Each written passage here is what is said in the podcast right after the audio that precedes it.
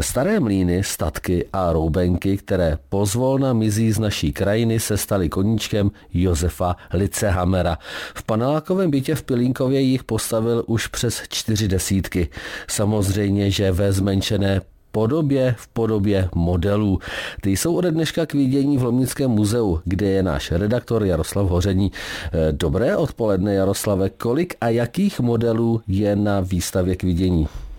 Dobré odpoledne z Lomnice nad Popelkou. Já jsem teďka před muzeem, protože v muzeu právě teď končí vernisáž výstavy eh, chaloupky pod horama, která tady bude k vidění až do 26. dubna a k vidění tady je 31 modelů měřítku 1 k 72, které zachycují různorodé stavby lidové architektury, eh, chalupy, statky, mlíny, vodní i větrné, zvoničky.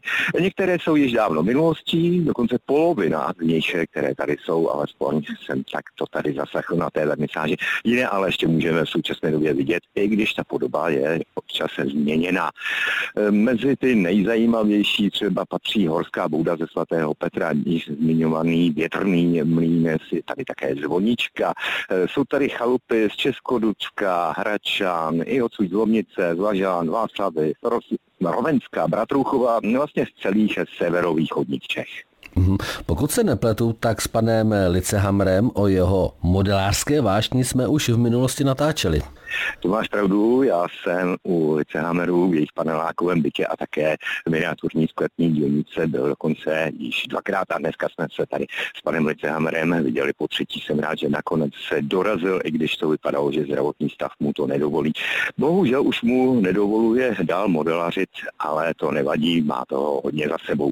Pan Licehamer se spolu eh, zpočátku věnoval modelům s vojenskou tématikou. V roce 2009, v 69 letech se začal věnovat lidové architektuře, eh, kterou miloval již předtím a chalupy ho prý celý život.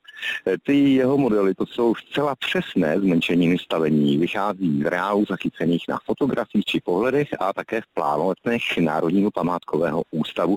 A ty chalupy jsou zachyceny v té době jejich největší krásy a slávy, tedy před těmi novodobými přestavbami. Je to vlastně takový malý skanzen. Mhm. Dá se vůbec zmapovat, kolik je zatím práce a z čeho jsou modely vyrobené? Tak ten čas se samozřejmě různý podle velikosti a složitosti. Třeba jedno z největších stavení, které dělalo, to je Dlavský statek, tak ten trval nějakých 350 hodin. V průměru se dá hovořit o nějakých třech stovkách hodin. Ke všemu si pan Licehammer eh, vede jakýsi stavební deníček. Tam zachycuje, co inspirovalo, kde pátral po podkladech i z čeho stavěl. Nejčastější jsou smrkové hranolky, ale jenom pouze o velikosti několika málo milimetrů.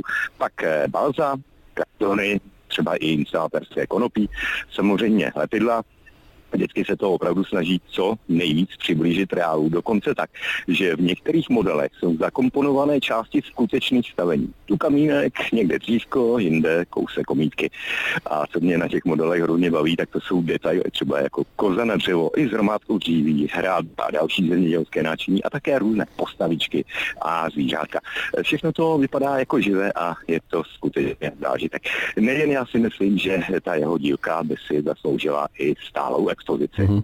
Reportér Jaroslav Hoření byl hostem nedělního odpoledního vysílání Českého rozhlasu Liberec. Jaroslave, děkujeme a brzy naslyšenou.